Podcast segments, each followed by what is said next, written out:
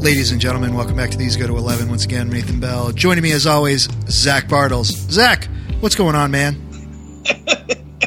Did you hear when the music started? and Ted just went. like, like he was It's nice. quietly It's- judging our music. It's easy listening. I like it. I like our music. It's kind I of like cool. your music too. It's I like funky. it. I like it better than the Happy Rant music. I'm not gonna lie. I'm just gonna put that Does it out. sound like a robot being like sexually Yeah. assaulted by another robot? exactly. That's kind of the vibe we were going for on the Happy Rant. So. It does occur to me though, Ted, that it's kind of the opposite of our music, which is like like like uh, really hardcore guitar and stuff from the '90s.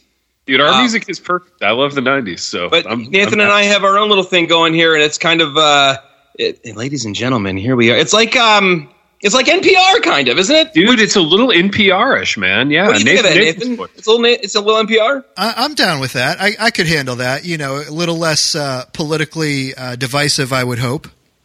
Eh. Oh, sure. I don't know. Earlier, I was trying to get Ted and Nathan to fight. So Now that comes later in the podcast, man. We got to make them wait for that. That's right. Man, you can't get any better than podcast fighting, I'll tell you what. Yes, right, yes. There's nothing sad about that.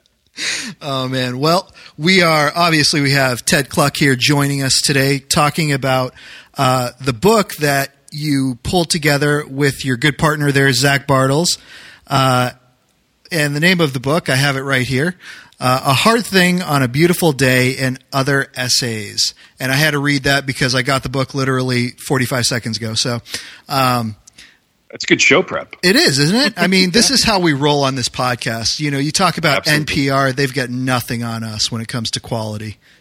You know what? Zach is a good partner too. I'm glad you said it that way. That's kind of that's kind of nice. We've actually tried to transition over to work friend because it's Yeah. less ambiguous.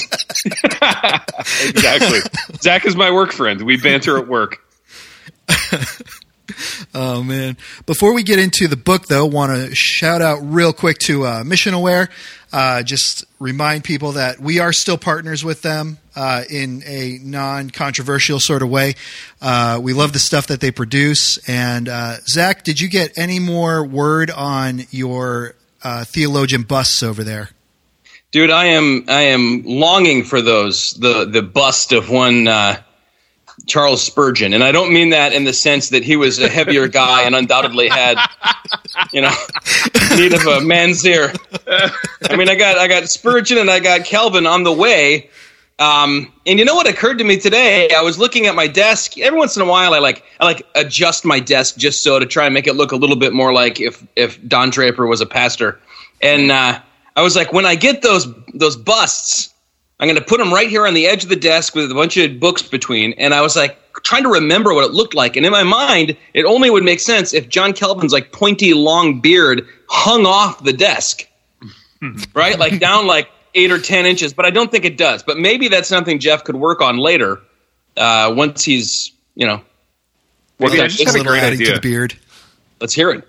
What are the odds we could get Jeff to make busts of us? I'm not going to rest until I've got a bust of you and me on my desk. That sounds like uh, that's the best. That sounds like the best idea you've had in a long time. You time. know what it would pair nicely with? What's that? The handsome leather desk blotter that you brought for me last year. that I'm leaning on right now. I'm, I'm leaning on the desk blotter as we make radio. Now let me ask you: Have you put the desk blotter on the floor and your elbows are on it, and you're sort of coquettishly kicking Yes. your feet? Yeah, and I'm, t- I'm twirling the phone cord in my in, in my finger, lying on my bed. Yeah, with the desk blotter and the phone. I don't know. I don't know how, but we started talking about Ted's book, and then we Mm-hmm. never really got into Ted's book, and now we're talking about like b- mental images uh, that will emasculate Ted. You know what I mean? Like, Well, think about this one. You know what else I haven't done? I haven't angrily thrown the desk blotter into the river like the Oh. like the kid on Dead Poet Society. Unlike him, I appreciate my desk blotter.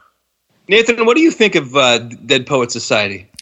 Uh, you know, it's been so long since I've seen it. I honestly don't have an opinion on it, and to tell you the truth, I have no desire to go back and see it again. So I don't know. Well, if it's trash, but it's fun trash. You know. Absolutely.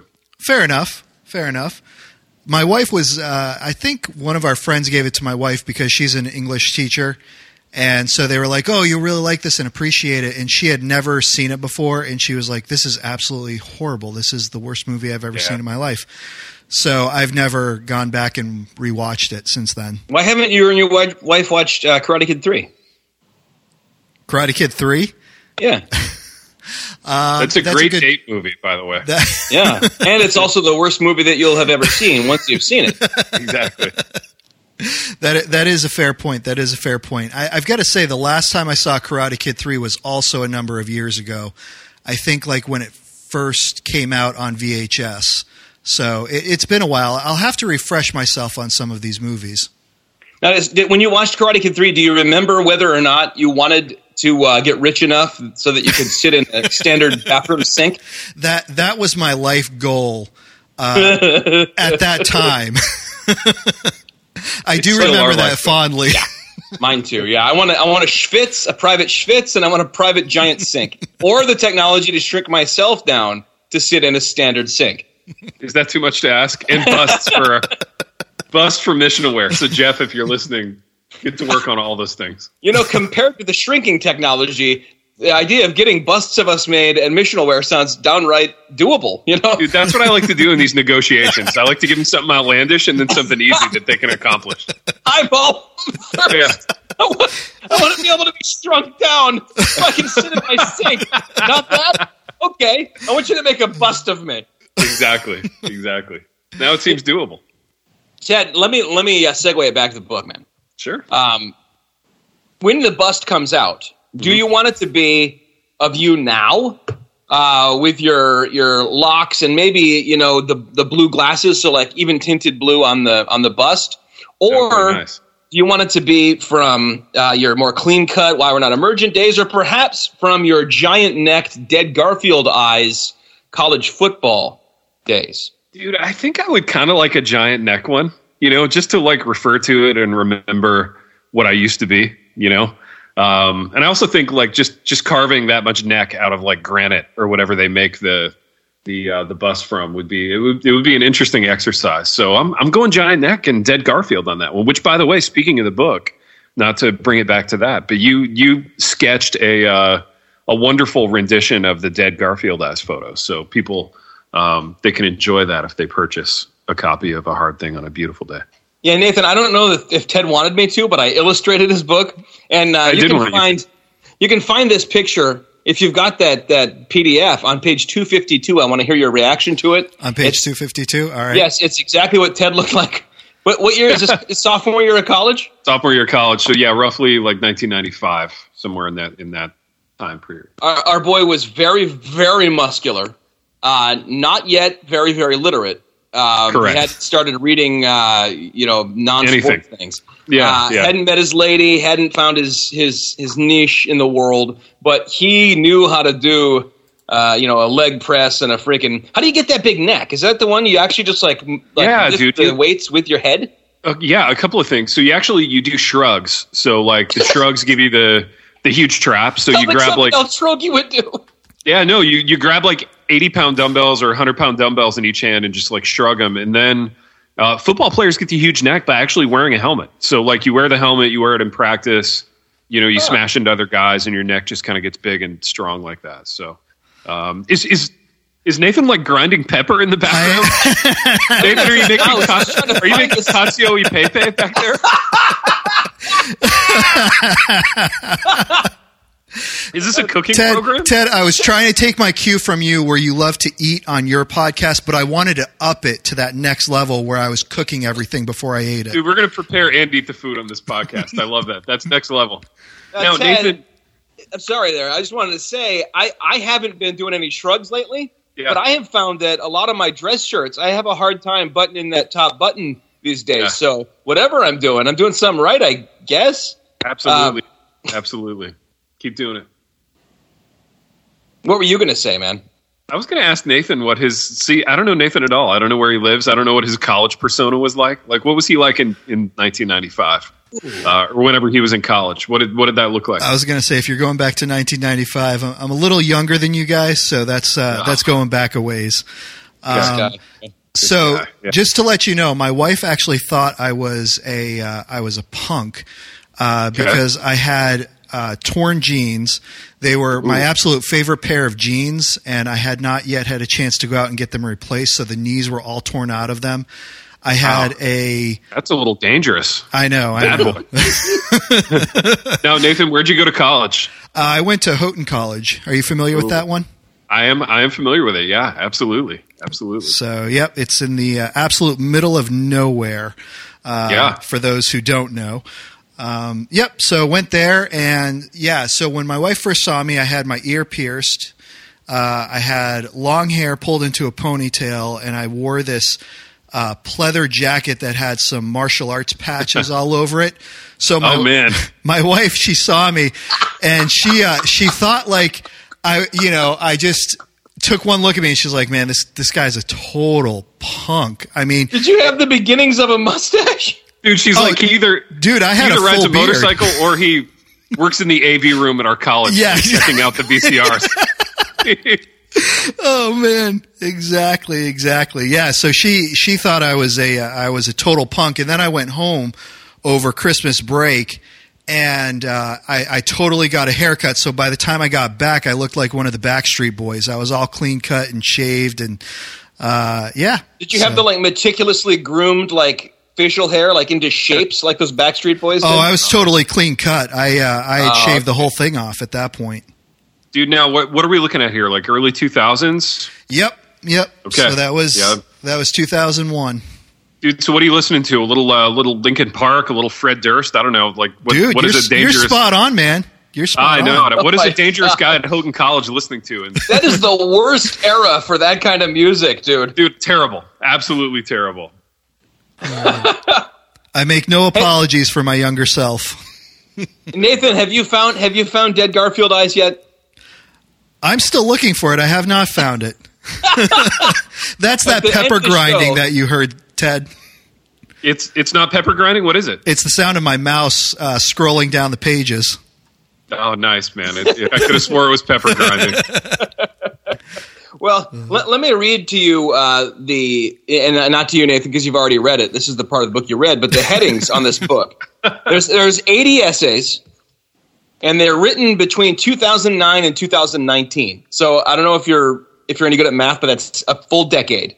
Ten years, man. Ten years. and and it's I, I would suggest really the best of Ted Kluck in that time. Although granted, he did write a lot of kind of short nonfiction that worked its way into books. Yeah. Um, so, for example, there was one piece that I really wanted to get in this book about his time working like grinding concrete and stuff, but it had already gone into another book, and and you know you can't you can't double dip in that way in most cases. So As opposed to grinding pepper like Nathan. Right. You know, I mean, two, two sides of the same coin, really. You So know, I did just groups find this picture that you're that you're referring to, dude. That that is absolutely amazing. Yeah. I like there there are just no words. I mean, Ted, you look like a cross between. Do you remember that? Uh, uh, did you ever watch Saved by the Bell? Sure. Did you watch the college years? Uh, I don't think so. not a devotee. Oh, Not you a didn't? devotee. Okay, okay. Well, in the college years, there was like this really jacked uh, kind of dorm leader that they had. It's it's like a cross between that and, and you're absolutely right, like Garfield. It's There amazing. You go. There you go. Yeah, Zach's a he's a master. You know, I mean, we we don't Nathan. We couldn't begin to understand his process on these things, but I just uh, I just I just enjoy the finished product. You just There's turn it over to him toothpicks and let him do his thing, right? Yeah, yeah. I just I just turn him loose. A lot of toothpicks, a lot of oil on canvas. You know, just let the turning the- artist work. Yeah, turning the pencil a little bit sideways and kind of shading with the side of it. Dude, I was always impressed by the shading guys in art class. You know, I'm like, oh, it's next level. Those guys really know what they're doing. And, and then there was always one, like all of them sucked, but there was always one who was like, "That's going to be what I do. I can shade like that too." But he didn't know what he was doing, and, and it didn't look any good. Um, I feel like the shading guys, like they always overdid it, and their Yeah. their their arms, like their whole forearm was covered with like pencil because they're leaning all over it. You know, all right, so the the uh, subject headings here. There's four sections. There's life, um, which talks about everything from life in academia to uh, you know our our culture. The one of the one of the whole things is just called "Dear Inane Music at Restaurants." Please stop. Which you know a lot of a lot of uh, kind of observational stuff, but instead of just being like, "What's the deal with?" Ted will take something that he observes in in the world, in the culture, in the classroom, whatever, and deconstruct it to the point where he gets to something like kind of basic to to the human condition, or or just you know that really irks him, uh, and and very very uh, cleverly, but not in a way that seems intentionally cleverly talk about it. Um, then there's pop culture. Uh, and again, we're talking about a wide gamut of things. Too, uh, so we're talking about stuff back all the way in the '90s and the '80s, uh, all the way up through what's the most recent movie here? We're talking about uh, Creed Dude, Two. probably- Yeah, probably Um, Creed Two, Wind River, maybe. Um, yeah, there was there were some recent ones in there. I think. So Now, a Zach, lot of. Go ahead. Did our uh, did our experience covering a Christian music festival make it into this section, or was that in a different section? No, that's in the last section. Gotcha, gotcha. Third section is called sports. Um, a lot of stuff in there about being a fan. A lot of stuff uh, kind of reflecting on being a sports writer and uh, the sort of culture that he was part of, while also observing. Um, Nathan, I think you're more of a sports guy than me, but you're not a full-on sports guy. Like you couldn't jump on with B Pipe and Ted and, and co-host Happy Rant Sports. Yeah, not even a little bit. Well, and the thing is, like with uh, Ted, I think you would have a lot of fun uh, severely mocking me uh, for for my sports interest because I actually Let's do that. All right, that's that's cool. I'm I'm good with that. Uh-huh. Um, I am a huge uh, soccer fan. Uh, and Oh, so sure. I follow, you know, I follow the World Cup. That's that's kind of my go-to sport. Uh, I enjoy baseball, but only when I'm at the stadium. I couldn't really sit Yeah. down and watch a game on TV. Uh, basketball, you just totally lose me when you start talking about that. Um, so, do you want to take a couple minutes and, and analyze me there on on on my choices, or Dude, yeah, I'm not going? to make fun of you, man. I'm no, I'm not going to make fun of you at all. I just want to know vis-a-vis the soccer watching. Like, Uh-huh. Do you? So, do you have kids? You're a dad? No, no. No. Okay. Uh, but you're a you're like a almost middle-aged guy. Yep. Um, what's your what's your soccer jersey situation? I Like, don't. I don't have are a you going- jersey. You don't have a jersey. See that that actually bodes well, man. Um, to me, the most ridiculous thing is to see these paunchy, like middle-aged, pasty, like white dads with like the the little like tight nylon jersey that says like "Fly Emirates" or you Right, know, it's, right, it's right. got some like soccer logo emblazoned on it, and uh, I don't know. I just I kind of roll my eyes when I see that. But, Now, is uh, that is that specific to soccer with you, or is that all sports?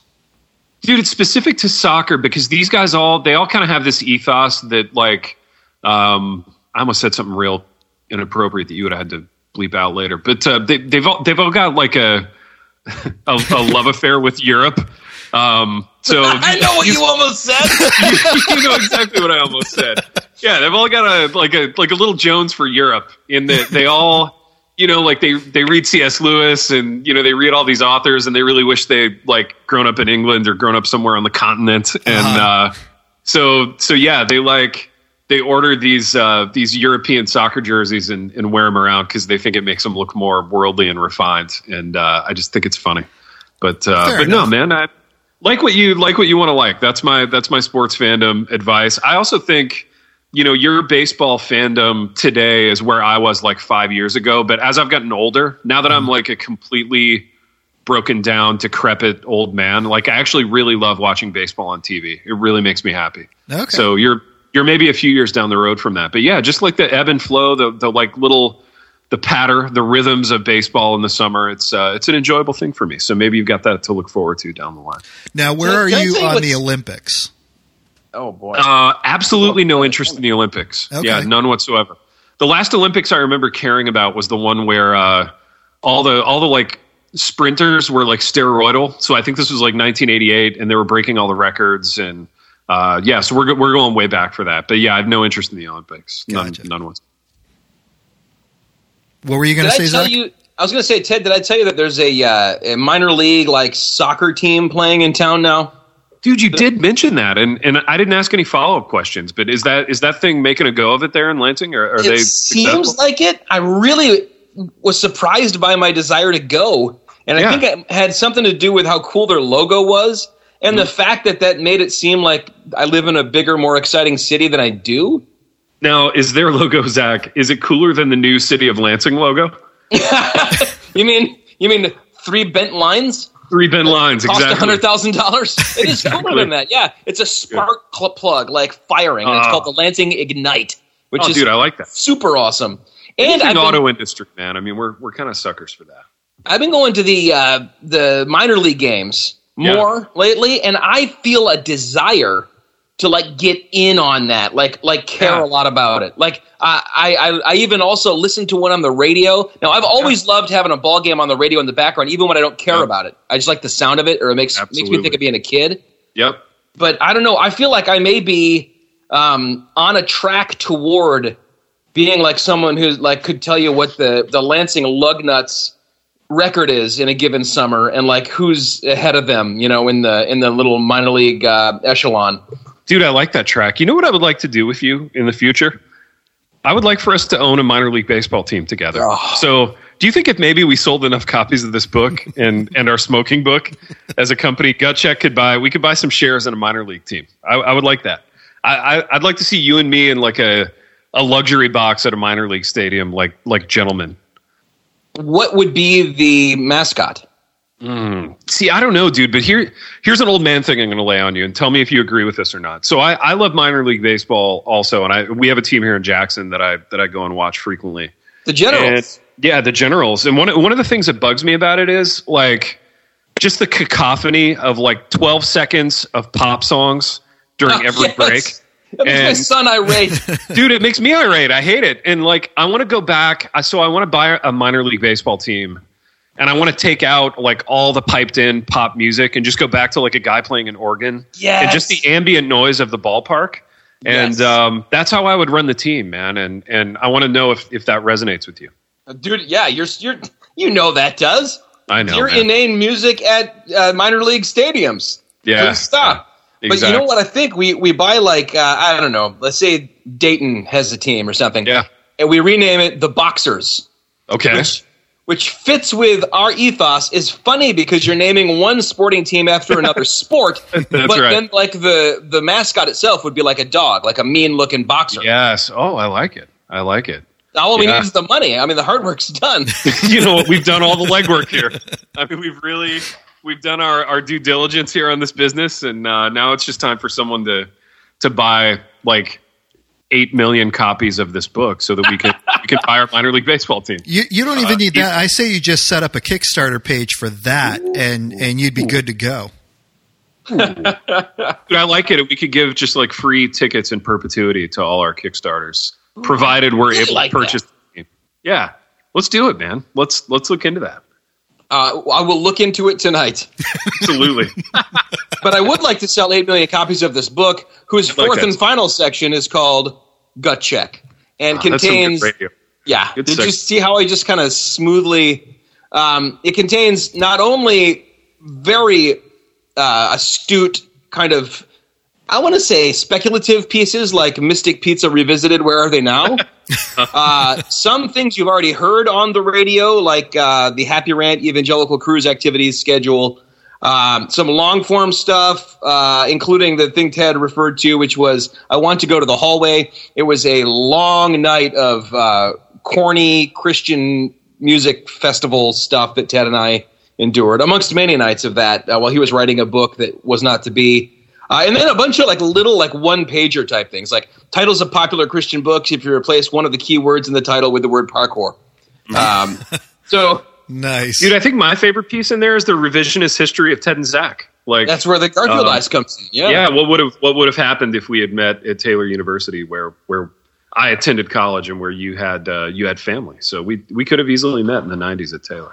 Ted and I have determined we were absolutely in the same room at least five, six times during the '90s. Yep. mid midnight, early to mid '90s, Yep. uh, and yet we didn't meet until 2008 or 2007. nice. Wasn't meant to be, baby. Oh well. Dude, So no, that's a book you need to buy. Get out there and, and buy it. You can buy it on. Ted, why don't you talk about our special our special arrangement for for how yeah, you can man.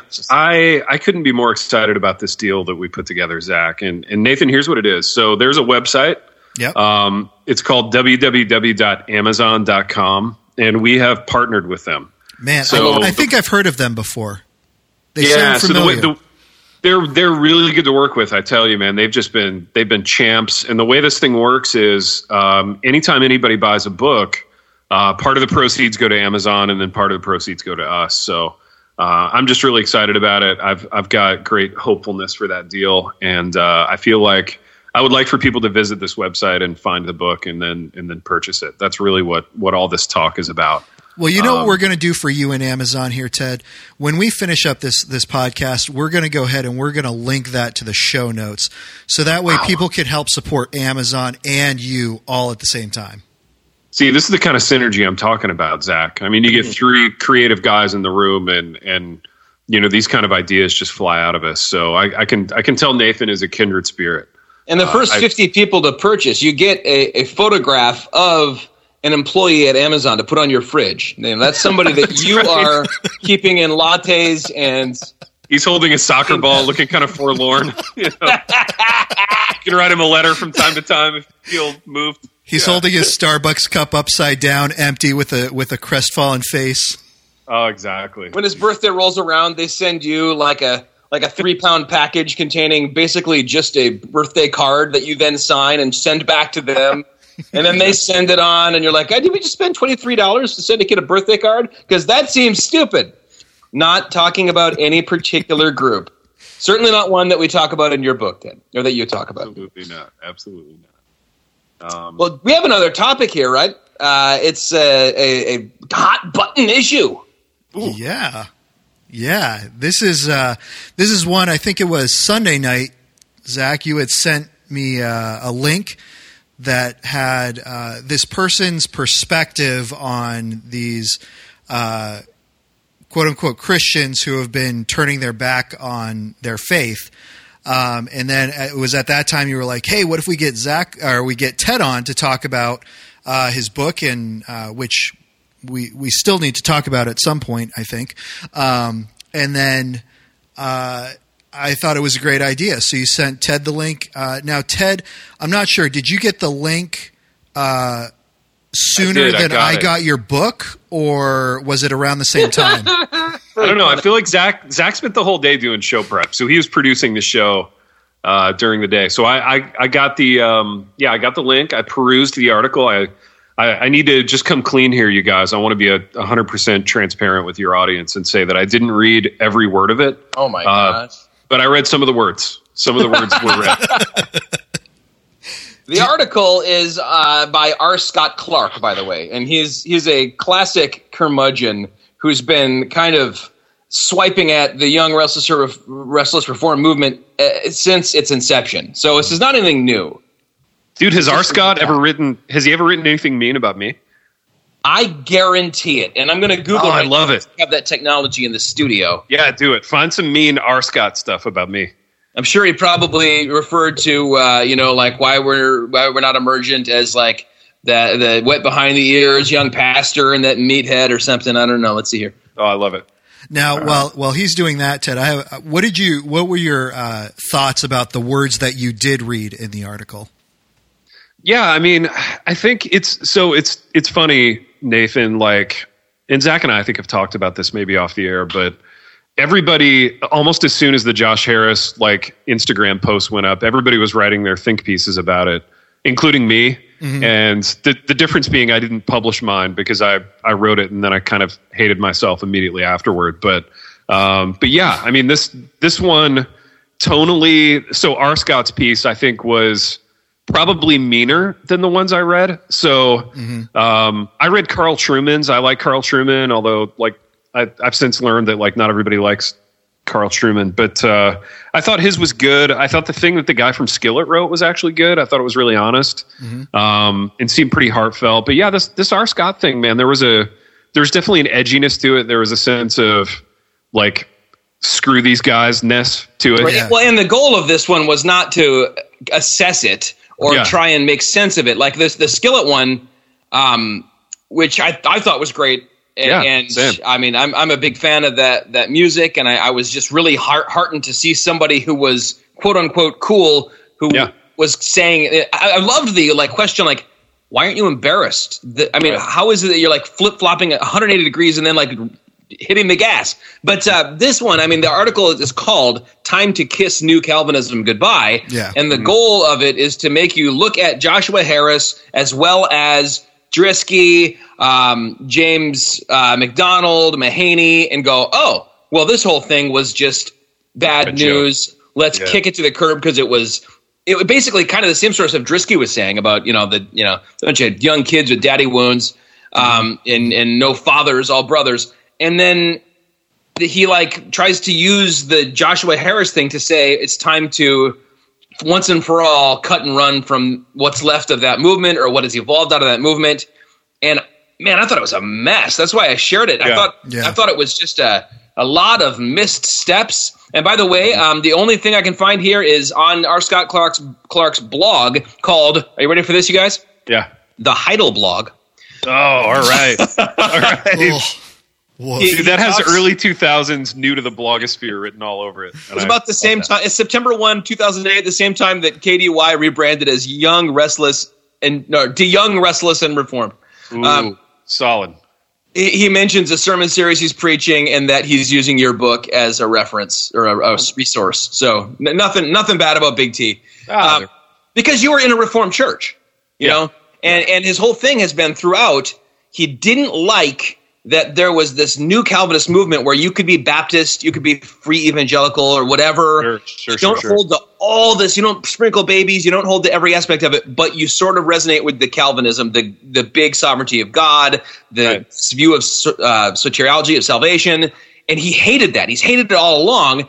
And now he's coming in with, you see, I've been saying this the whole time. And it's like, well, but you haven't been saying, just wait, all these guys are going to fall from grace. You never said that. You know, but now he's Right. pretending that that's been his thing all along. By the way, uh, just for fun, because he references Joshua Harris's lack of theological education.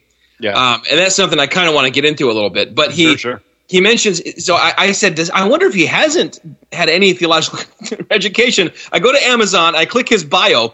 All the bio says is in 2016, Joshua Harris disavowed the book "I Kissed Dating Goodbye," and it's no longer published. So I click on "I Kiss Dating Goodbye." All this recent stuff has given us a huge bump, like a supply and Oh, demand. type absolutely. Dude, his book is up above your newly released essay book, which really pissed me off. Yeah. Um, especially since the author is maybe what you should do is disavow the the essay book. well, dude, and, maybe um, maybe I should. Maybe I need to write a public statement. You know, I'm gonna Start a no no. Here's what we need to do. Breaking guys. news, people. to- Ted Kluck is about to. I'm disavowing my essay book, and I'm going to do it in a series of like heavily curated, hipster photographed Instagram posts. So I'm going to get Instagram for the sole purpose of like I'm going to stare pensively out into a lake with my traps looking huge. By the way, like like I'm going to off camera, I'm going to do a set of shrugs with like some 80s. And then I'm going to immediately have the hipster like step behind me, take the shot of me pensively staring into a lake. You mean And then I'm gonna seventy-five write- shots, of which you'll pick the most pensive looking one. the Yeah. most pensive, the most arty. And then I'm gonna I'm gonna write about how I'm disavowing my essay book, and then I'm gonna say, hey, you know what though? Please respect my privacy. this is a journey that I just need to be on. Like, respect my privacy by like racing to Amazon to buy my book to see what all the fuss is about. But then, but then definitely respect my privacy. So Ted on the Happy Rant made reference to how he had written his own piece about Joshua Harris and then buried it mm-hmm. because I think he just wrote it for the exercise, right, Ted? Just kind of Yeah, I just wrote it to like get some thoughts out of my head about it, I guess, because you know, all all haha aside, like sad, yeah. someone yeah someone leaving the faith is mm-hmm. unspeakably sad and I, I think depending on how old you are like this is this is one of those that, that it was just one of those big names that those of us who were young in in reformedom or evangelicalism or whatever you want to call it like back in the day like that was just a name that we heard all the time and in fact like back when i was hanging out with kdy a whole bunch he and josh harris and i think I don't know, a couple other the the the big young names in that movement, maybe Collin Hansen, Greg Gilbert. Those guys would take like a road trip together every year and and I don't know, confab and talk about the future and all that stuff. So kind of by proxy, K, KDY was, you know, he was rubbing shoulders with with Harris and so I felt like I kind of knew of him through that. But uh but yeah, sad stuff. I just kind of wanted to write a few thoughts on it and and not publish it. But uh But but I got you to send it to me. yeah, of course, And my- Dave, of course. And my favorite line, can I say one line from it? It's very you can say as many lines as you want from it. it said, "Will will he have uh, I, I'm going to paraphrase it first. Will he have like uh, apologized and and flip flopped enough to appease? You know, will he be liberal enough to appease the people who were tearing him apart on Twitter for his his, his book the past ten years? Yeah. O- only Twitter will tell. that was brilliant. Well, dude, right. So the the whole idea with these things is, you know, so this guy, he's got a really weird career arc in the sense that he basically spent from age 19 to age 29 being roundly like applauded, patted on the back by evangelicals. He was doing like main stage conference gigs. I mean, he was the guy for like a decade. Mm-hmm. And then Twitter happened and he spent the last decade just getting roasted, you know, it's just like Yeah. getting eviscerated by all these people on Twitter. So the idea that he comes out, he disavows the faith, disavows his marriage, whatever, says I don't believe any of this stuff in the book. You know, it's a it's such a moving target that he's shooting at in the sense that like he nails himself to the cross and at what point will will people be like assuaged enough to to take him down and let him know that he can continue living. You know that's the mm-hmm. that's kind of the environment that we're in. And it's sad to me. I mean it's sad to me that he's embarked on this this journey of trying to like appease online harpies with his life because i think there's there's going to be no satisfaction in that. But what's weird is for someone else to turn around and take that sad situation and use it to attack something that hasn't existed in like eight or nine, right? Like when Yeah. we wrote Younger, Reformed her in 2010, in the preface, we we acknowledge we're like Yeah. uh, by way of preface, we know a disclaimer that this is kind of on the way out already Sure. in 2010. Nine years later, there's this guy who's like, well, now it's time to walk away from young restless. What? Wait, what? like, I don't know. That's like somebody attacking the emergent church right now. And, Exactly. and uh, emergent. which maybe i should do maybe i need to write a sequel to why we're not Why Emergent. I'm Maybe- still not emergent. maybe that would sell dude so serious question here baby and and maybe you can both shed light on this like who reads r scott clark like does this guy have an audience or Oh, yeah. like who Yeah. like who's his audience this is going to be like uh, it was on Abounding Grace Radio. This is Okay. like old guard reformed people. Gotcha. So even when it was at when YRR was at its like loudest, biggest, strongest, and, and you'd get like R.C. Sproul and MacArthur and some of these old guard guys in there, uh, and Piper. Although R. Scott Clark tries to sandwich Piper in in the last paragraph, Right, yeah. between this this pissed me off. So he mentions all these people who've been semi um, kind of disgraced, and in the midst of it, he says Mahaney, Driscoll, Piper, MacDonald, Harris, et al. And I'm like, where, how the heck did Piper get in there? But, exactly uh, what did john piper do to get disgraced this not is a to thing. me It's Yeah. just ridiculous. But uh, like he he would be part of the um, D.A. Carson kind of even even Carson was like, I'll engage with this. It's an opportunity to share this. But there were the people who were just like, I think it's a hipster thing. I was Yeah. into this Calvinism before all these people thought it was cool, Mm. and now they're cool. How come I'm not cool? How come my books aren't, you know, trending? And even though my theology is, you know, in a sense, becoming more, you know, mainstream to a certain group of people, and mm-hmm. and he always hated that people, and, and he hated it was it wasn't just that it was it was principle. He hated that people could take part of it and not all of it, because Sure. in his mind, Calvinism is this, or Reformed theology is this whole system.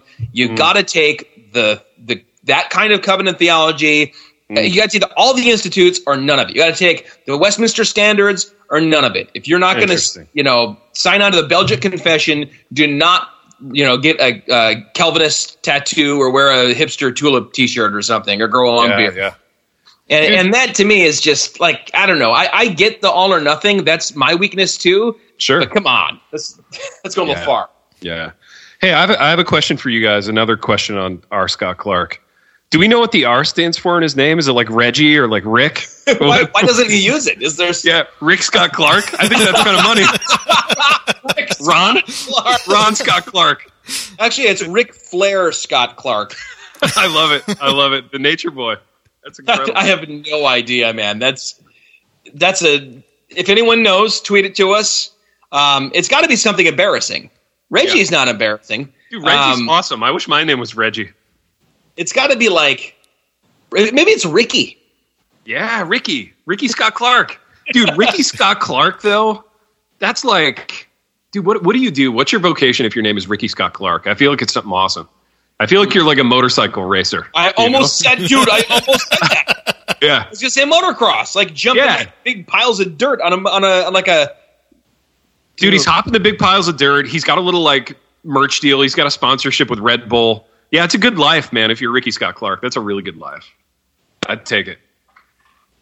Now, but but part of his whole deal here, and, and did you read the whole article, Nathan, or did you uh, Ted Kluck this thing? No, I actually I read it. I read the whole thing. well done, Nathan. Good job. Well, you know what? I, it, would it would it help if I said I felt like some of it was a waste of my life? But I, I for the podcast, I had to do it for the podcast, man. There you it's, a, go. it's a good moment for me. He's going to let me have it. Absolutely. No, the uh, the main beef he had under the the one heading was that it, that MacDonald like oh no Mahaney rather uh, discovered him and then like groomed him to to become a pastor. Uh-huh. And his beef was like that shouldn't happen. And I'm Yeah. like, what? I kind of remember that happening in the Bible. Dude, that's right. I feel like that happens all the time in the Bible. He's and, and, and he, he acts like you know the, the guy was like oh are you you're, you're 19 and you wrote a book okay well now you're the pastor of a 7000 person megachurch uh, uh, no no it's not the way it happened um, and so that that was weird uh, and the whole thing about like the marks of the church uh, you know, a true church, a good, and that's the whole thing. So, so remember how Turk would talk about people who were obsessed with being truly reformed. Yeah. Oh yeah. R. Scott Clark is one of the guys Turk was talking about, and he would have probably told you, you know, by name that that's who he was talking about. Um, the people who are like you, your your M- Mahaneys and even your DeYoungs aren't aren't reformed enough. The true reformed are, are these people, and so he goes through the marks of the church, uh, preaching the gospel purely, administering baptism and the Lord's Supper purely, and uh, church discipline for sheep who are straying. Are you guys still there? Yeah, I'm here. Are you there? Okay. Oh wait, can Ted hear us? Yeah, I can hear you. Can you hear me? Yeah. Oh yeah, totally. Okay, good. Yeah, I just lost you for a little bit. Did you You guys? sound amazing.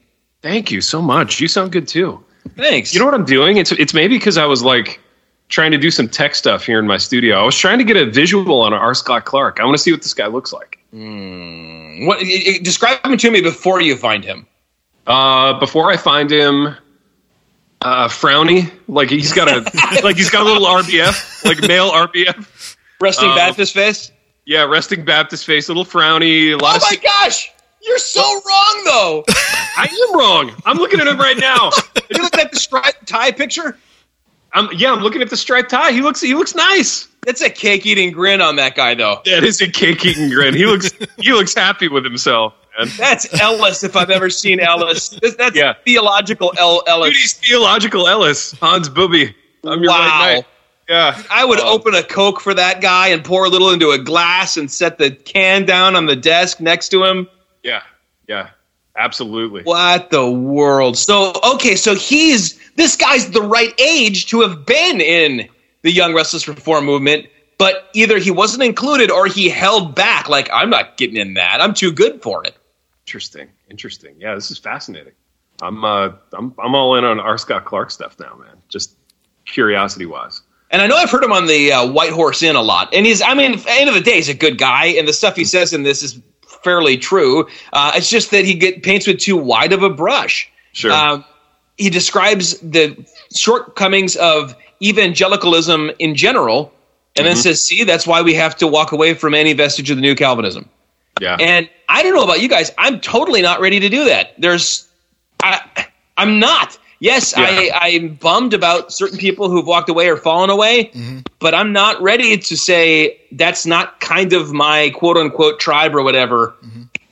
Yeah, totally. I'm I'm still with you. I, I mean, I think if there are any indictments to be made, like I, I think this whole thing is maybe an indictment of like young celebrity. You know, the idea that it's not great to throw a bunch of fame and money and like main stage gigs at, at some guy who's you know barely out of college. Which the skillet Um, thing said so much better. And It nice did. It said it so much better, and it said it in a nice way. And you know, he the skill guy was from the heart. He was really, um, I, I think, like self self indicting a little bit on that too. Like he, the skill guy knows he makes his his bones in the in the fame industry. So you know, no, nobody can throw the first stone there. But but yeah, I mean, I think in retrospect, the thing that you the thing that you want to throw out here is not you know uh, the the young reform movement, as it were. It's it's more like I think take it as a cautionary note on on fame and the kind of accolades that that you can get in the business and and uh, yeah, be sad about somebody losing their faith. And mm-hmm. I think it was so like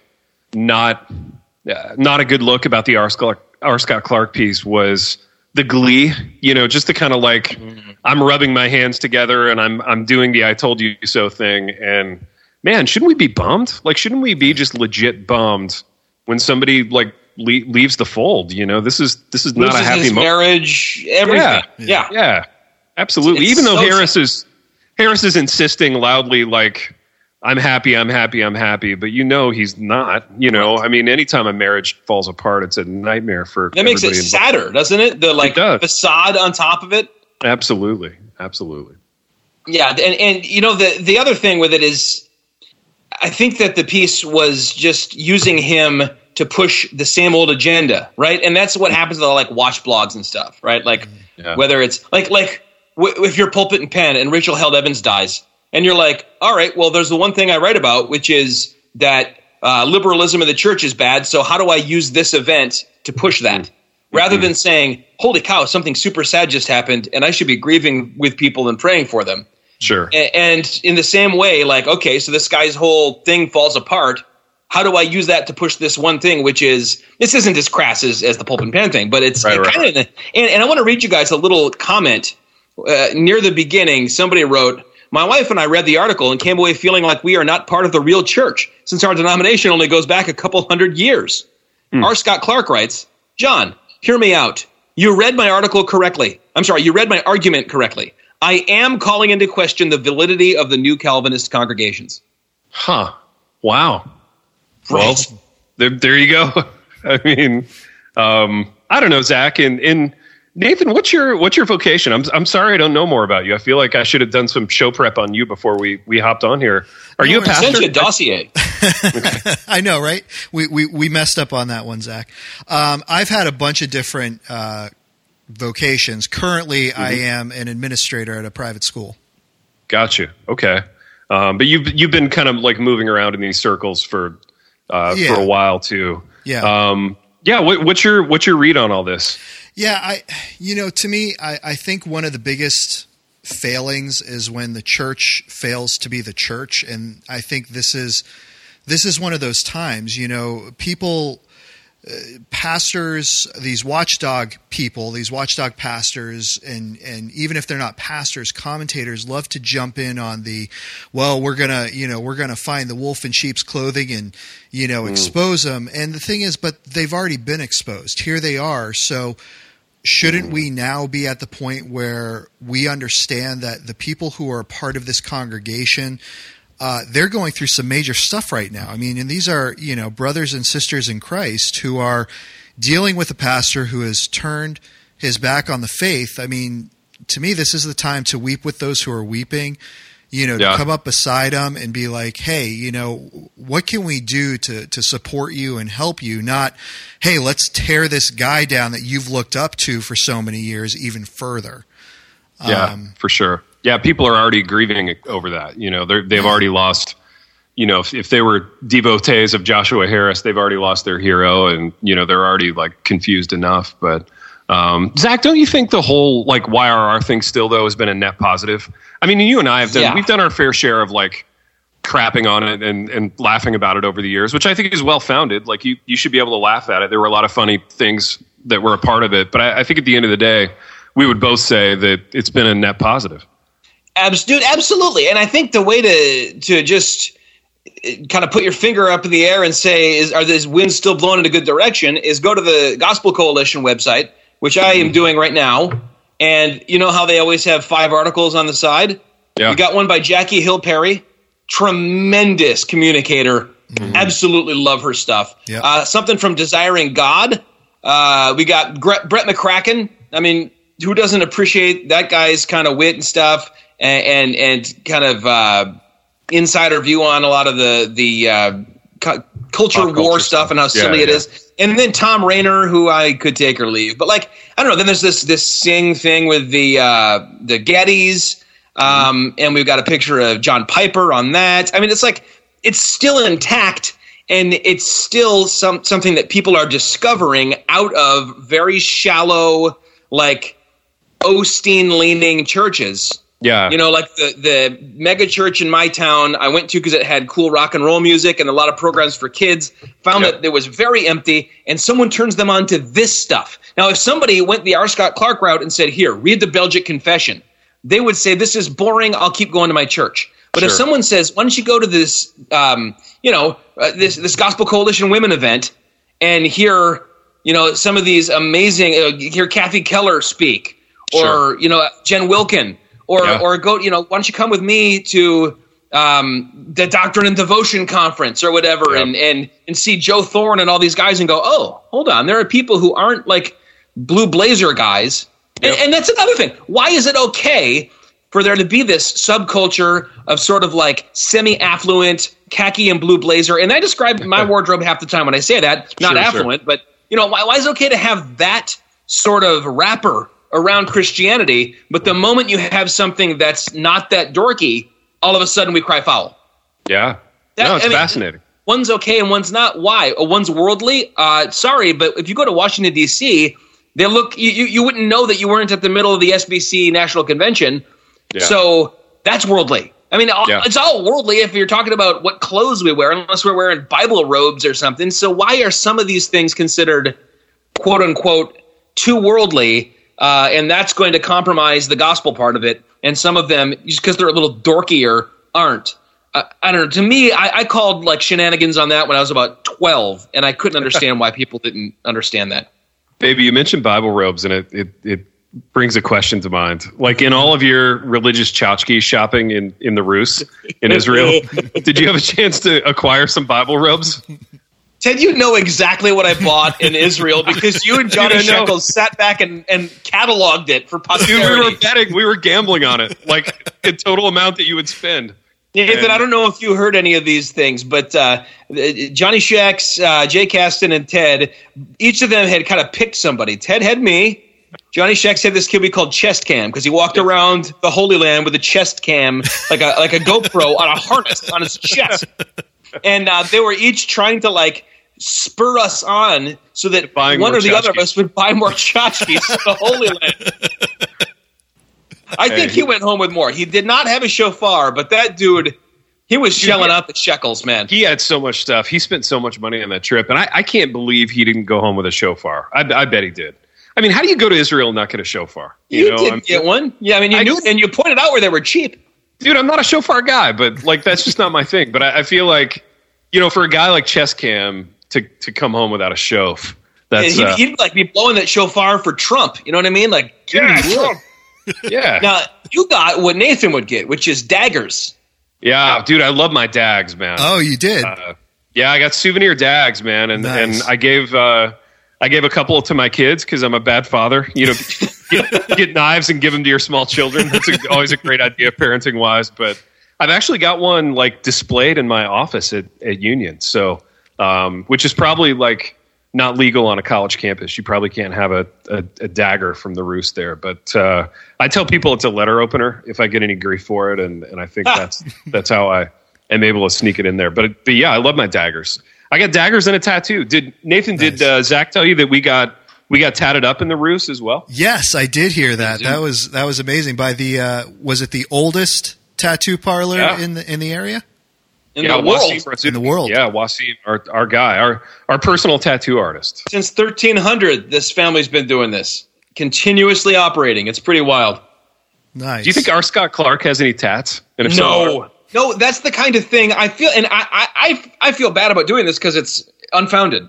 Yeah, But having looked at that picture and having read one book by him, cover to cover, and Mm-hmm. a number of articles and heard interviews with him, I get the impression, Mm-hmm. and this may be wrong, but I get the impression that he kind of was like, I'm not going to do all the stuff. I'm not going to ride a motorcycle. I'm not going to get tattoos. I'm not going to wear those, you know, t-shirts and ripped jeans. I am going to be a good Bible kid. And then somebody was like, Hey, you can follow Jesus and do all that stuff. And he went, Hey, Yeah. and although he does have like the cool shaved head and and uh, dude, the you know, cool kinda head 90s makes me think he he might have gotten a little barbed wire around the bicep in the '90s. Yeah, You know, if you if you peel off that like that blue Oxford, you might you might find some barbed wire underneath there. Dude, I bet our boy is jacked, like un- I bet he's jacked, too. jacked. Yeah. Dude, these angry like pastoral guys, they they lift a lot of weights, man. Like they work out all their their angst in the weight room. That's that's what I've found. who, who does that? Well, dude, like all the all the like leadership pastor slime balls now, like those guys lift a whole bunch. Oh yeah, like Furtick is like basically the Incredible Hulk now.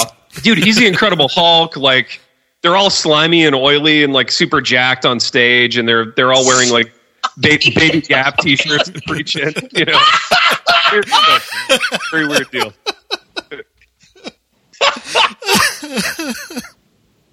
Oh my uh. gosh, dude. Question: Do you think it would help my church? And I, and by that I mean even like attendance week to week. If Yeah. I, you know, became CrossFit Zach. dude i don't because i like to me and, and i'm gonna i'm gonna blow your shofar for a minute here. Um, and, and this is 100% sincere but it's it's founded on like a decade plus worth of observation of you as a pastor. Like i think what makes you really special as a pastor is the like the amount of time you spend investing in your people. Like you're dude you're hosting bible studies and you're coming up with new ideas and you're like going to see sick people all the time in the hospital and doing like wh- what I would consider real pastoral work as opposed to like lifting weights 30 hours a week, which I do not consider to be real pastoral work. Like, I, I feel like I've really plumbed the scriptures on this, and like nowhere in the New Testament do I find, you know, bench pressing being like a, a core value of the of the early church. So, um, no, I don't. I mean, I, I think I think you're doing it right in the sense that like for for pastors like you, it's less about persona and less about like you know slickness and looking like a male model and, and more about just like doing the job well and uh, i think at the end of the day that's that's where it's at Wise words from Ted Kluck, author of A Hard Thing on a Beautiful Day and other essays. i like it Nice. this reminds me of a of another book podcast i did Oh yeah, you've done a, you've done a few others. What have you done? uh, i did one called between the covers Oh, So, I've heard of that. yeah. Is that the the uh, Christian Sex Advice podcast with Dr. Kevin Leman? no no this is a different one this is for book Oh. enthusiasts so Oh, if you're like a, between book covers. yeah if you're a bibliophile if you're a book enthusiast then then you're probably a subscriber to between the covers and uh, just had a really vibrant interview really really thought-provoking um, a lot of a lot of fun zach you know i feel like we let our hair down we just had a lot of fun on that on that podcast. Oh yeah, yeah. Full disclosure, I host that podcast, and there's only been one episode. full disclosure it doesn't actually long. exist only in the first only in the first 10 minutes of a gut check podcast does between the covers exist Ted, let me tell you something about Nathan Bell. tell me tell me a lot of things about nathan bell Nathan Bell called me about uh, hosting this when when the uh, the guy who took over for Greg Dutcher, who you you would love. Greg Dutcher is uh, one of the funniest guys in the world. Uh, he he stepped down because of uh, pastoral schedule and stuff. Another guy, Steve, stepped in. He couldn't do it anymore, so I I came in third choice here. Um, and uh, he was like, ah, yeah, gut check. I love gut check. It's been fun when you've been on the program. How about you and I do this? I was like, yeah, this you're singing my song. It sounds great. yeah So I don't know, maybe a year ago. I mean, we've been doing this a while now, Nathan. What have we been doing this? About a year and a half? Yeah. Yep. nice I said, uh, now did you hear my, my, my conversation with Ted a couple weeks ago? And he goes, oh no, I don't I don't so much listen to it anymore. Then I Whoa. find out uh, maybe a month and a half ago, he's still not listening to the Gut Check podcast or any podcast, but he finds time for a, doc- a Dungeons and Dragons themed podcast. i'm sorry i was laughing at something else yeah there's something something outside the window was was funny He doesn't know that the randomizer now picks Jonathan Merritt tweets. oh no He doesn't know about between the covers with Ted and Zach. Interesting, man. I tell you, I, I gotta I gotta come clean here. I'm a little disappointed, and can, can I be even more candid with Nathan Zach in saying that um, I, you know, I know I know public persona wise, I come across as very confident, you know, very in in, in control of my faculties and my my emotions, but. Um, I, I got to tell you, when Zach started doing another podcast with another man, I was uh, Nathan, I, I'm, I'm not going to lie to you. I felt a little threatened. You Now's know? when you I- fight. Fight, you guys. yeah, I felt a little threatened. I felt like, is is this new guy going to come between like our our friendship and our business, our work friend status, and and uh, you know, there was just a, there were a lot of emotions flying around at that time, and you know, I've since I've calmed down. You know, I've I've gotten control again. A lot of therapy, but um, it, it Zach, I feel like it's healing in a sense for me to talk to Nathan and just hear his voice, um, hear where his heart is, and uh, I feel much more comfortable with the arrangement as a result. And uh, one time I was on Ted's other podcast, the Happy Rant podcast, portraying a fictional character, Chaz Marriott, and yeah. over the objections of Ted himself, who thought it wouldn't be funny. But mm-hmm. that happened too. So now we've been on each other's podcasts. Yep. We can put that all behind us. That's right. And yep. uh, kind of hold hands and drive off the cliff. That doesn't work. Um, what's a cinematic? Begin. What's that? Let's just said, let the healing begin. You let, know? Why don't you and I together chuck the symbolic, metaphorical desk set that's right. In, down into the moat that seems to surround the uh, New England Boys School, the Tony the Boys desk School. Set, yeah, the desk set of my jealousy vis-a-vis Nathan is, is getting thrown into the metaphorical river. Zach, what's more? I'm going to double down on this on this movie situation. I think we all three need to levitate together. we need to fly over some piles of discarded tires and some like industrial waste as a as a group. Now, Nathan, are you are you down enough with the Brett McCracken vibe to have seen First Reformed with uh, one Ethan Hawke? Uh, no, no. Worse than Dead Poet Society by a good side, wouldn't you say, Ted? I would say that, yeah, hundred percent. But worse, worse in the same ways. Like if you take everything that's bad about Dead Poet Society and just multiply it times like twenty, that's uh, that's First Reform. it's bad enough that you should watch it just to experience it and laugh at it. It's Absolutely. so bad. Absolutely. Here's what we need to do sometime. We, we need to get the three of us in on like a face a Facebook, you know, FaceTime thing and we'll we'll do a commentary on it while we're all three watching it together. How does that sound? Dude, I love it. I would do that. That sort of thing's doable. Uh, we we often hang out with the Klucks at my household via Skype while watching movies together and sometimes we record it. We make it into radio, which which is a thing you wouldn't know, Nathan. And uh, if that sounded a little passive aggressive, but you know, forgive me, but I don't know. Maybe you listen to the program once in a while, you would know we do that. Well, I'm not that out of it, Ted. I, I did listen to it long enough to know that you guys did that. And Zach, I'm getting catty. I got to say did you that know that still, Ted and I also uh, have teamed up with uh, Missional Wear for a variety of products? What's that? I said, did you know that Ted and I have also teamed up with Missional Wear on a variety of products I, for our other podcast? I don't think mm. I knew that. yeah. Yeah. Well, yeah, it's, it's really quite something. If you go to missionalware.com slash gut check, you'll see You'll see selection, the array, the array of products. And, Did you notice that there's two now? We we join you in having never been paid by Missional Wear, so that's a thing that all of us share in common, and it's Zach, it's the tie that binds, really. the know? tie that binds. Blessed be missional. Wait a minute, that can't be the the uh, the same situation with uh, Happy Rant. No, you know what? Piper manages all our money, so like Piper's I, savvy.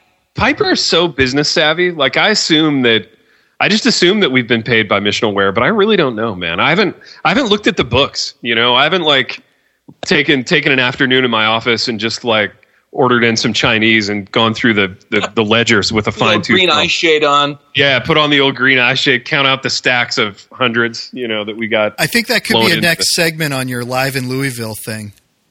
Yeah, one where we just do the accounting together. Yeah. That'd be Dude, I, I just learned electric. that you guys had John Piper at your last event. Yeah, dude. Did I never tell you that? No. And, and did you talk to him? Yeah, dude. So the the way it went down was um, you know, we had sold all the tickets. We were standing around like 10 minutes before the event and Pipe was checking all the ticket sales and stuff on his phone. And he was like, he was like, weird. I just got three new ticket orders from my dad. Oh, um, that's so cool. Yeah. So John showed up, man. And, um, and I, I did this thing where, um, like my dad was in the audience too. And my dad's not famous. So, uh, so as soon as we got on stage, like there was this huge buzz in the audience because all the all the people there were like huge John Piper fanboys. But uh, so I got on the mic and I was like, uh, I just want to you know be upfront, be candid. I know that one of us has a famous dad, and anytime this person's in the room, there's a lot of excitement and a lot of buzz. I just want to acknowledge it. Um, and then I introduced my dad, who was a Oh, really that's good, awesome. yeah. So my, my dad, who's not famous, like gave a wave. He was a really good sport about the whole thing, and that that was the end of it. That was the last thing we said about John Piper being there. But, uh, Nice. but yeah, he was there. It, it made Barnabas a little a little off his game. He was a, he was a little like more reticent than he would be normally, and uh, that was a lot of fun too. So so yeah, John and John and Noel were there, man. They were in the room. Who was the third ticket? Ah, some random friend of John and Noel's, which I I feel is a really disrespectful way to describe this this person's personhood. You know, I'm sure they've had a, a lovely life and career in and, in and of themselves, but in this It's- but case, it's the they- person who was probably very disappointed but by not understanding anything that was being referenced or joked about. in this case, they were just third wheeling with John and Noel, which is uh, you know a position that a lot of reform people would like to be in, probably. Probably also secretly R. Scott Clark. Yeah, exactly. It, it might have been Ricky Scott, man. there in his like Fox Racing jacket, sipping a Red Bull, you know, leaning up Smoking a against acid cigar. yeah, uh. flinty eyed, leaning up against a wall, you know. now, now is Piper's dad an, an ardent listener to you all? You know, that's a great question, Nathan, and and I think the answer is no. By by no means is he an ardent listener. He he just seemed kind of bemused, like. Um, he he laughed a couple of times because I kind of kept my eye on him. You know, I wanted to see if any of the any of the humor was landing. But Uh-huh. uh, no, I I I wouldn't say he's a he's a diehard listener. But um, you know, there to support his kid, man. I like it. Nice. It's, Dude, I uh, love that guy. yeah, oh my gosh. He's a Because good that's dude. the thing. Like the, the, the whole, not to bring it back to the article for, Yeah. but but it, by way of kind of summary, if if you're going to lump John Piper in with this so-called cult of personality-driven young reform movement. Mm-hmm. Because really, when you read the original book, Young Restless Reform by Collin Hansen, who also is still a super stand-up guy, yeah, um, good dude. Really, he mentions dude. uh, that that he was sitting outside. I think TGC or one of these things, uh, T- uh, T4G. I mean, and uh, there there are people with iPods that are just sitting around listening to John Piper sermons. Like he's at the core of it in a way, Yeah. and he's he's still giving everything away for free. He's Mm-hmm. still so faithful. He's still so kind and not full of himself in any way. And wh- where did we go wrong then? Every Yeah. movement has bad apples, but Yeah. not every movement has a John Piper as that's kind of part of it. So yeah, what are we throwing out? Dude, amen. Hundred percent. That actually that reminds me of something related that I wanted to ask you, Zach, and, and Nathan, you can weigh in, in the, on, on this one too. So one of my favorite older reform guys is Timmy K, Tim Keller. Yeah. And like if I'm, you know, lately if I'm going to listen to a sermon podcast, it's usually Timmy K, and he's been he's been putting a bunch of stuff out there like almost daily, like free free sermons that he's preached, and and I love listening to him. Except that um, I, I don't know if you've listened to Timmy K sermons, but every single person that reads scripture at the beginning of of his sermon, so they always have a, a random person from the church like reading the text for that sermon. They all sound like Dr. Frasier Crane or they all sound like sophomore theater students. You know, Oh it's like God. with emotion. You know, and yeah, because- with emotion, like like that's that's but that's not in like a, theater script. That's like when you when you and I were playing the saxophone in junior high, and Oh, you do a little absolutely. solo ensemble, and it would be like with feeling, like above Yeah. like the treble clef there. above the treble clef. Yeah, with feeling, and I, we always like rolled our eyes at it. But um, yeah, it's unbelievable, dude. It's it's a thing every time now that I'm listening to one of these sermons, and I and I hear the person read scripture. I always text KK. And I'm like, it sounds like Dr. Frasier Crane, or it sounds like you know a, a theater kid, or whatever. It's really, it's really a riot, man. Well, he's Um, also the guy who had like the three male ballerinas that freaked out everybody, including, by the way, R. Scott Clark, uh, Mm-hmm. about how effeminate it was or whatever, and it not not fitting for the you know whatever the the what's the name of that regulative principle of worship. Oh, yeah. Um, okay, sure. because he's just where he is. I mean, he's Yeah. in New York. He's around arty people, and they're all I it's love their Tim. moment to be you know up on the platform and reading. Absolutely, absolutely. Yep, yep. I'd go to that church if I lived around there, wouldn't you? Oh, dude, I would go there in a heartbeat. Are you kidding? Absolutely. In fact, I have friends that live in New York City and do go there, and they they speak very highly of it. Of course, you know. Nice. Yeah, he's great. Boys, this has been tons of fun, but I got to uh, I got to jet. Yeah. All right. What, baby? How are we signing this this thing off? I feel like you gave me an assignment and I forgot what it was. Yeah, yeah, we don't we don't uh, see you next time here. We rock the Casbah. Okay. I thought maybe uh, you could you could just hit us with the Casbah at the right moment, but but in that gritty Ted Kluck sign off voice. So is is Nathan saying the rest of it, and I'll just say Casbah. That sounds good. All okay, right. yeah, great. All right. Well, boys, this has been a great time. Ted, over to you. Okay. That's not what we discussed. That was Uh, it. yeah, and leave all this in. yeah, leave it all in. Let's let's Zach. Let's have another take. So Nathan, from where I from where I sit, what I what I understood was going to happen was that you were going to say rock the, and I was going to say Casbah. Oh, is that is that what was going on? I, I missed In- that. in I missed mind's that part. I'm seeing. Sorry, I You know missed what, that you guys, part. listen, it's not Nathan's fault. He's been listening to a Dungeons and Dragons podcast in one ear this whole time. Yeah. That wasn't a pepper grinder or a mouse click. That was like, Nine sided dice or something. Yeah, exactly, exactly. All right. All right, guys, we just rocked. The Casbah. These go to 11.